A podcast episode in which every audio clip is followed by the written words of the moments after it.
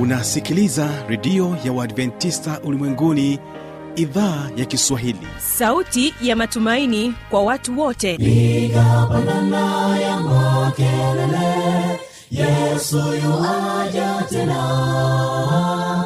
Ipaza sauti imba sana yesu yuaja tena. Anakuja anakuja yesu yuaja tena hii ni sauti ya matumaini kwa watu wote. Inayokujia kupitia redio ya uadventista ulimwenguni awr toka kila kona ya dunia tunasikia vita njaa maafa hivyo washiria marejeo ya mwokozi. Piga panda ewe mlinzi yesu yuwaja tena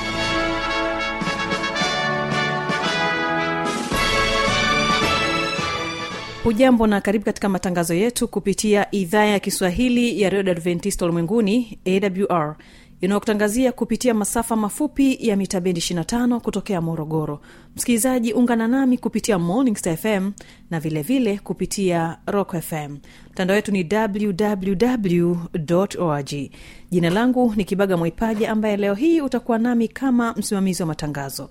Na tutakuwa nayo studio hii leo ni pamoja na waimbaji wa kundi zima la wasafiri ambalo linatokea dar es salaam na watakuja kwako na wimbo unaosema anakuja na katika wimbo wa pili tutaendelea kubarikiwa nao waimbaji wa anointed singers kutokea morogoro wanakuambia je watambua?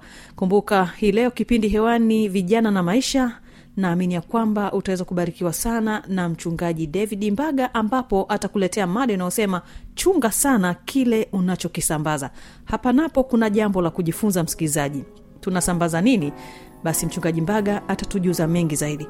Hawa hapa kundi zima la wasafiri kutokea dar es salaam wanakuambia anakuja.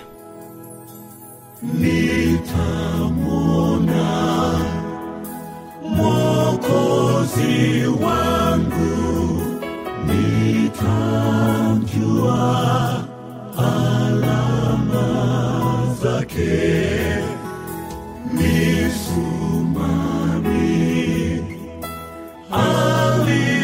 aliyopigwa atakuja hakika nitamwona. Anakuja tena anakuja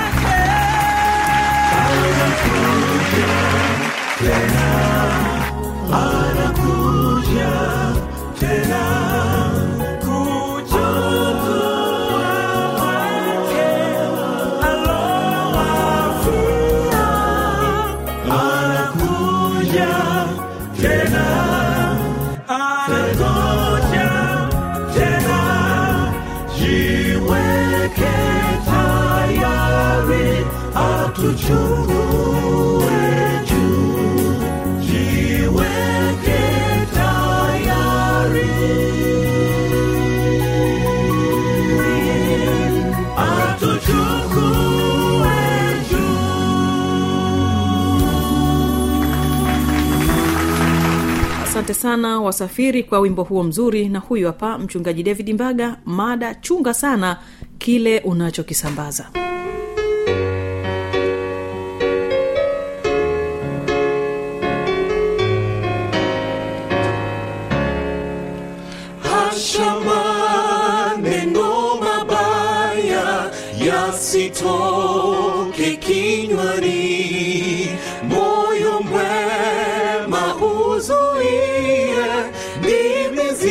zisichafuke. nanyi pendeni asema yesu kama mwanzo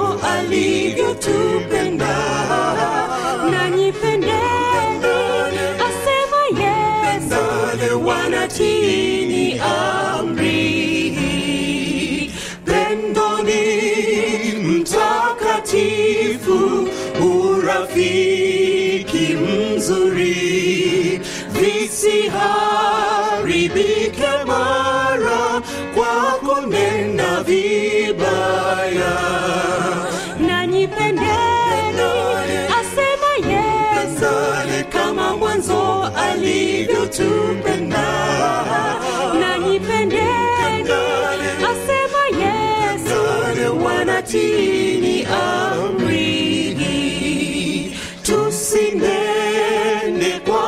hasira, inazaa huzuni.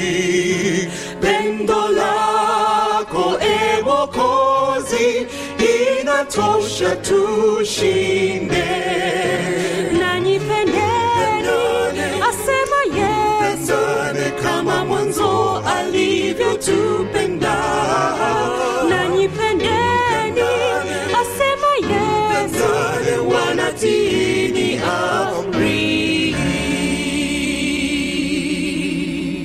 chunga sana kile unachokisambaza. Chunga sana kile unachokisambaza. Tunaishi katika jamii ambayo kila mmoja anakuwa chanzo cha taarifa. Kila mmoja ni chanzo cha habari. Unapoangalia mitandao ya kijamii siku hizi unakuta ya kwamba kuna vitu vingi sana vimewekwa hapo. Na swali la kujiuliza ni kwamba wewe ambaye unakuwa chanzo cha habari unasambaza kitu gani? Watu wengi sana wanashiriki kusambaza vitu ambavyo huenda vinaleta matokeo mazuri au matokeo mabaya kwa watu. Na wakati mwingine unajisikia vibaya sana wakati ambapo umesambaza habari alafu ukagundua kwamba ni ya uongo. Lakini utajisikia furaha sana unaposambaza habari yenye kujenga jamii ukasikia imeleta matokeo mazuri wewe ukiwa ni chanzo cha kusambaza. Kizazi tulicho nacho ni kizazi ambacho nimekuwa nikirudia mara kadhaa kusema ya kwamba kiwango cha kupambanua mambo kinashuka yani ile reasoning capacity inapungua. Watu wanapenda vitu shortcut vitu vya haraka hitimisho. Lakini hawapendi kwenda kwa kina ili kuweza kupembua mambo na kutoa majibu au hitimisho sahihi. Kizazi hiki ni kizazi ambacho watu wanaweza wakajikuta wana taarifa ambazo sio sahihi na kwa sababu tu imeonekana kuwa ya ukweli katika ubongo wake na akaisambaza au akaiishi ile taarifa ikamletea madhara katika maisha yake. Mungu amemtuma kila mmoja kusambaza habari mungu amemtuma kila mmoja kuwa mwanahabari wake. Naye anasema enendeni ulimwenguni mote mkaihubiri injili kwa kila kiumbe. Huu ni wito ambao kila mmoja anaitwa kuufanya. Lakini uelewe ya kwamba kila unachokitamka katika mdomo wako si kwamba kinaleta matokeo tu kwa anayekisikia lakini kinaleta matokeo kwako pia. Mazungumzo mabaya yanaharibu tabia njema. Kwa uchunga sana mara kadhaa unapoongea unachokiongea unachokisambaza unapomwambia mtu jambo fulani usidhani ya kwamba ni yeye tu lakini linageuka na kuleta madhara kwako pia. Kitu ambacho wanasayansi wa saikolojia au tabia ya binadamu wameendelea kukichunguza na kukiri ya kwamba ni kweli ni hiki wanasema ubongo wetu hauwezi kutofautisha kati ya kufikirika na kitu halisi kwa hiyo ina maana ya kwamba wakati unapofikiria juu ya chakula unachokipenda ubongo unafikiria una, unachukulia kwamba chakula hicho kipo. Kwa hiyo unaandaa mazingira mdomoni ya kukila chakula. Ndio maana mtu anatoa mate. Au ukifikiria kitu ambacho kinakukera unaweza ukasikia kutapika. Ni kwa sababu ubongo unachukulia kama vile kitu hicho kipo tayari. Kwa hiyo unapojidai kwamba unaumwa ubongo unachukulia kwamba unaumwa. Kwa hiyo unaweza ukazalisha homoni za huzuni na masononeko kwa sababu ndivyo ambavyo umefikiria. Chunga sana kile ambacho unakisambaza tunapoambiwa enendeni mkahubiri injili kwa kila kiumbe lazima uelewe ya kwamba neno injili maana yake ni nini. Neno injili maana yake ni habari njema ni habari nzuri ni habari ya kuvutia ni habari ya matumaini. Ikiwa hii ni habari ya matumaini tumetumwa kila mmoja wetu ambaye amempokea kristo kuwa bwana na mwokozi wa maisha yake kutangaza habari hizi nzuri. Ukitangaza habari nzuri ukitangaza habari njema ya wokovu wewe umekuwa upande wa kristo. Lakini ukitangaza habari mbaya umekuwa upande wa shetani unajua shetani anaitwa ni mshitaki wa ndugu zetu anayewashitaki mchana na usiku. Kwa hiyo ikiwa uko upande wa kusambaza habari mbaya za maisha habari mbaya za watu habari mbaya za kwako we mwenyewe umekuwa upande wa adui. Habari njema ambayo tunatakiwa kuisambaza kwa dunia ni kuwatangazia watu ya kwamba kupitia yesu kristo tunapata msamaha wa dhambi. Kupitia yesu kristo tunapata ushindi wa dhambi kupitia yesu kristo tunapata uzima wa milele yaani kutolewa katika dunia hii na kuingizwa katika maisha ya milele yaliyo mazuri. Hii ni habari njema. Habari njema hii ni kuwatangazia watu ya kwamba pamoja na kwamba wamehukumiwa kuwa ni wenye dhambi lakini wanaweza kuomba msamaha kwa mungu na wakasamehewa dhambi zao bure bila kutoa malipo yoyote. Hizi sio zama za kutoa uh, uh, wanyama kutoa fedha kwa ajili ya msamaha wa dhambi. Damu ya yesu kristo inatosha kwa kadri tunavyokaribia mwisho wa wakati watu watakuwa na misongo mingi sana. Dunia itakuwa imewachosha sana. Wewe ambao unamjua yesu kristo unashiriki kusambaza kitu gani? Sikiliza. Napenda kumnukuu mchungaji ted wilson. Tunaishi nyakati za mabadiliko yasiyo na mfano. Mungu anawaita watu wake masalia. Kuandaa njia ya bwana wakimtegemea kikamilifu ili kupokea nguvu ya mvua ya masika ya roho mtakatifu na kujihusisha katika utume wake. Hatimaye ni wakati wa kilio kikuu kutangaza ujumbe wa malaika wa kwanza wa pili na watatu kristo ametuita kuwa wapanzi wa neno na kuhusika kikamilifu katika utume wa mungu wa mwisho wa kutangaza ujumbe wa kristo wa malaika watatu unapoangalia kwenye kitabu cha ufunuo ukielezea kuhusu jumbe za malaika wale watatu kila malaika ana ujumbe ambao unafaa kwenye kizazi hiki. Tunaonywa tusiabudu mungu mwingine. Tunaonywa tusimpigie magoti yule mnyama na sanamu yake. Tunaonywa tuweze kumwabudu mungu aliyeumba mbingu na nchi. Lakini pia tunatangaziwa ya kwamba mfumo wa kiutawala wa babeli ambao ni muunganiko wa makanisa yanayoenda kinyume na mungu huku yakijiita ni makanisa ya kikristo. Muunganiko wake wote pamoja na serikali yake yote watapata adhabu mwishoni. Yaani tunajibiwa swali ya kwamba inakuwaje watu wadhamirie na waamue kabisa kwenda kinyume na mungu na wakitumia jina la mungu lakini waachwe ndipo tunaambiwa umeanguka umeanguka babeli ule mji mkuu. Yaani huu mfumo wote wa kibabeli utaanguka hautaendelea kuwepo. Maana mwishoni kabisa anayekuja kutawala ni yesu kristo peke yake. Lakini kazi kubwa ambayo wewe unanitazama umepewa ambayo leo nakuambia ukaifanye ni kupanda mbegu ambayo ni neno la mungu. Ushiriki kazi ya upandaji wa neno ambao mungu ametupatia sisi ya kwamba ujumbe huu ambao tumeupata uokovu tuweze kushirikiana na wengine kila mtu unayekutana naye kila mtu unayezungumza naye mfikishia habari njema ya wokovu. Tumia dakika hata moja kumpatia habari njema. Ule muda ambao unatumia kutuma meseji za mitandaoni meseji zingine ambazo ni za kusengenya watu ni kusambaza habari mbaya utumie kutengeneza ujumbe mfupi ambao una habari njema ya wokovu. Utumie kutuma fungu angalau moja ambalo linaweza kumsaidia mtu ili aweze kubarikiwa. Unaweza ukatumia hata kuchukua link ya mahubiri haya ukashea na mtu akasikiliza lile hubiri na likabadili maisha yake kabisa. Kwenye kitabu cha matayo tuanzie kitabu cha oh, uh, kitabu cha marko sura ile ya nne fungu la tatu hadi la tisa kuna maneno yafuatayo. Anasema sikilizeni tazama mpanzi alitoka kwenda kupanda ikawa alipokuwa akipanda mbegu nyingine ilianguka kando ya njia wakaja ndege wakaila. Nyingine ikaanguka penye mwamba pasipokuwa na udongo mwingi mara ikaota kwa kuwa na udongo haba hata jua lilipozuka iliungua na kwa kuwa haina mizizi ikanyauka. Nyingine ikaanguka penye miiba. Ile miiba ikamea ikaisonga isizae matunda. Nyingine zikaanguka penye udongo ulio mzuri. Zikazaa matunda zikimea na kukua na kuzaa. Moja thelathini moja sitini moja mia. Akasema aliye na masikio ya kusikia na asikie. Katika ma, uh, kitabu cha marko sura ya nne fungu la 14 anasema mpanzi huyo hulipanda neno matayo 1337 anasema naye anaonyesha kitu kile kile ya kwamba mwana wa adamu huyu ambaye ni yesu kristo ndiye anayepanda mbegu njema na sisi ni watumishi wake. Lakini sikia mambo haya ambayo natamani uweze kuyajua. Neno la mungu linaposikika kwa mtu wewe kristo anapokutumia kulipanda lile mbegu anasema kuna makundi yafuatayo. Kundi la kwanza ni kwamba zile mbegu zinaangukia katika njia. Ndege wanazila maana yake ni nini? Ni pale ambapo mtu analisikia neno. Na anapolisikia neno badala ya lile neno kuwa la kwake anaanza kuwashirikisha watu wengine ambao wanamrudisha nyuma. Umejua ukweli wa bibilia ambao umethibitishiwa kwamba ni kweli lakini unaanza kuuliza watu wengine ili wakuthibitishie. Wale ni ndege. Watalia lile neno.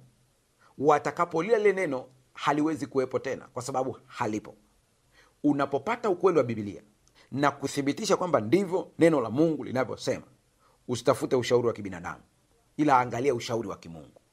Kundi la pili anasema nyingine zikaanguka kwenye mwamba pasipokuwa na udongo mwingi mara ikaota kwa kuwa na udongo haba. Hata jua lilipozuka iliungua na kwa kuwa haina mizizi ikanyauka. Kuna mtu ambaye akilisikia neno la mungu moyo wake ni mgumu kama mwamba. Ugumu wake ni kwamba lile neno linapokuwa pale kuna udongo kidogo. Si kwamba hakuna udongo kabisa. Upo udongo kidogo. Kwa zile mbegu zinaota.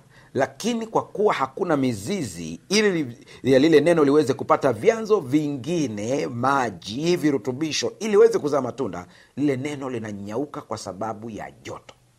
Jua linakuwa kali. Jua la kiroho ambalo sio la kimungu. Mara nyingi jua limekuwa ni mwangaza lakini shetani anaweza kuleta jua ambalo sio mwangaza ila ni joto la kuangamiza. Unaweza ukajikuta kila unapojaribu kupiga hatua kwa ajili ya kulifanyia kazi ile neno unaona kuna vikwazo vingi viko mbele. Vile vikwazo vinakuwa ni vingi kiasi kwamba lile neno linafifia kabisa. Na unakuta yule mtu ile nguvu aliyekuwa nayo siku alipolisikia neno inakwisha kabisa maana kuna maneno ameambiwa na watu yamemuumiza yamekuwa kama mishale ndani yake anakosa nguvu ya lile neno kabisa. Ndipo anasema nyingine ikaanguka penye miiba ile miiba ikamea ikasonga lile neno lisizae ile mbegu isizae. Miiba ni nini? Shughuli za dunia hii. Unadhamiria kabisa kwamba utafanyia kazi kile ambacho mungu amekuambia ukifanyie kazi. Unadhamiria kabisa utakuwa ni mtu wa maombi wa kusoma neno na kushuhudia habari njema za wokovu kwa watu wengine. Lakini masumbufu shughuli za dunia hii unakuwa bize kuanzia jioni mpaka usiku umechoka hata muda wa neno haupo na huwezi kumshuhudia mtu habari njema za wokovu kama we mwenyewe hujala lile neno likawa ndani yako. Ni hatari sana. Leo natoa wito kwa dakika hizi chache ya kwamba wewe ambaye umesikiliza neno la leo sambaza habari njema. Mwambie mtu yesu anampenda. Mtumie habari njema. Mtumie maneno ya onyo. Ili aweze kuacha dhambi zake aungame dhambi zake ampokee yesu kristo ili aweze kutakaswa na kuwa safi. Na kila anayempokea yesu yeye anakuwa ni msambazaji wa habari njema. Habari mbaya zinakudhuru wewe. Habari njema zinakubariki wewe. Sema maneno mazuri. Mtu mmoja ambaye ni mwanafalsafa anasema kama huna neno zuri kuhusu mtu funga mdomo wako maana maneno mabaya unayoyasema kuhusu watu yanakudhuru wewe yanakurudia wewe. Mnavyomsengenya mtu inaonekana kuwa ni tamu mdomoni lakini ina madhara katika maisha yako. Lakini unavyoongea habari njema kuhusu mtu mwili wako unachangamka na baraka zinakuwa ni nyingi. Vivyo hivyo sema habari njema kuhusu yesu kristo. Sema habari njema za wokovu. Popote ulipo sambaza habari njema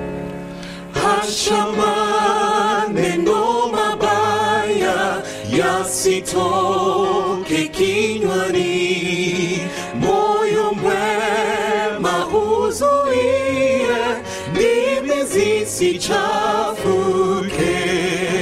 Na pendeni asema yesu kama mwanzo alivyotupenda nanyi pendeni asema yesu wale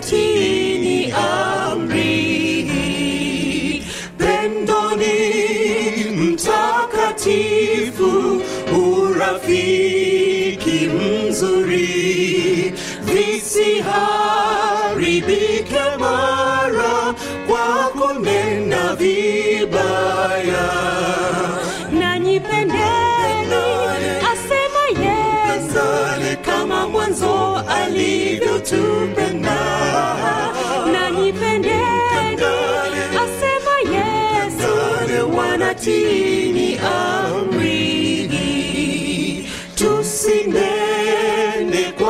hasira inazaa huzuni. Pendo lako e mokozi inatosha tushinde. Nanyipendeni asema yesu. kama mwanzo alivyotupenda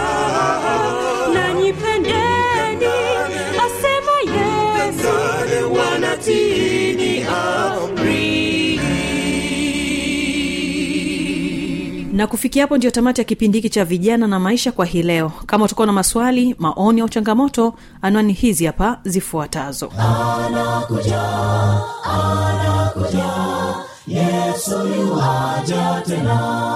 Na hii ni awr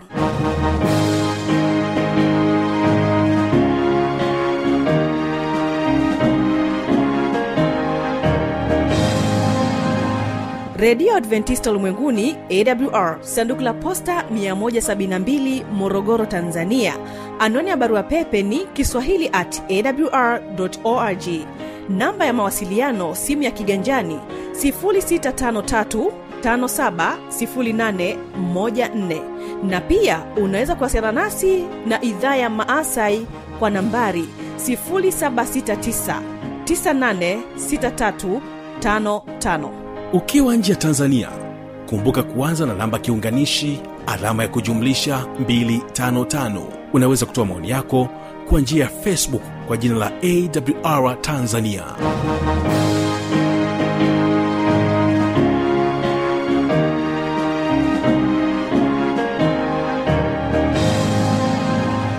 napotoka hapa msikilizaji kumbuka kesho ni sera za ndoa. Kwa wale wanandoa wanaotazamia kuingia kwenye ndoa basi kesho ni wasaa wa kuweza kujifunza mengi katika kipindi hiki cha sera za ndoa.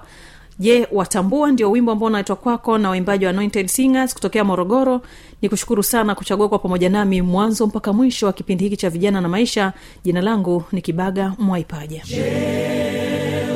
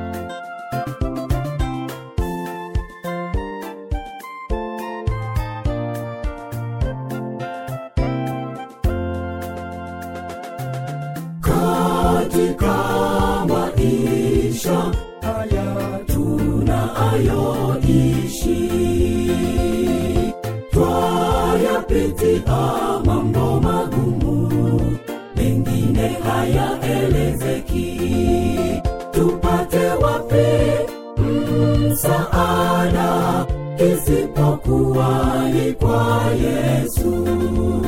Tupate wapi msaada isipokuwa ni kwa Yesu? Katika maisha haya tunayoishi twayapitia mambo magumu, mengine hayaelezeki. Tupate wapi msaada isipokuwa ni kwa Yesu? Tupate wapi msaada isipokuwa ni kwa Yesu? Jisalimishe kwa Yesu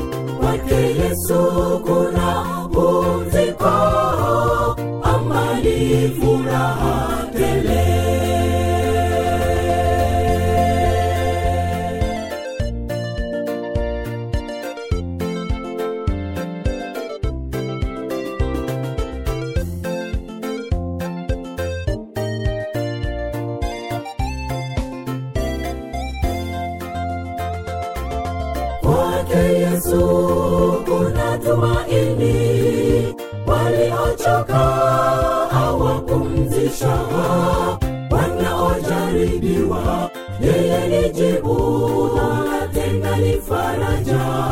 Wawaiao wanaojaribiwa, yeye ni jibu, na tena ni faraja. Wawaiao kwake Yesu waliochoka hawapumzisha, wanaojaribiwa yeye ni jibu, na tena ni faraja. Kwa waliao wanaojaribiwa, yeye ni jibu, na tena ni faraja. Kwa waliao. Jisalimishe kwa Yesu aliye Bwana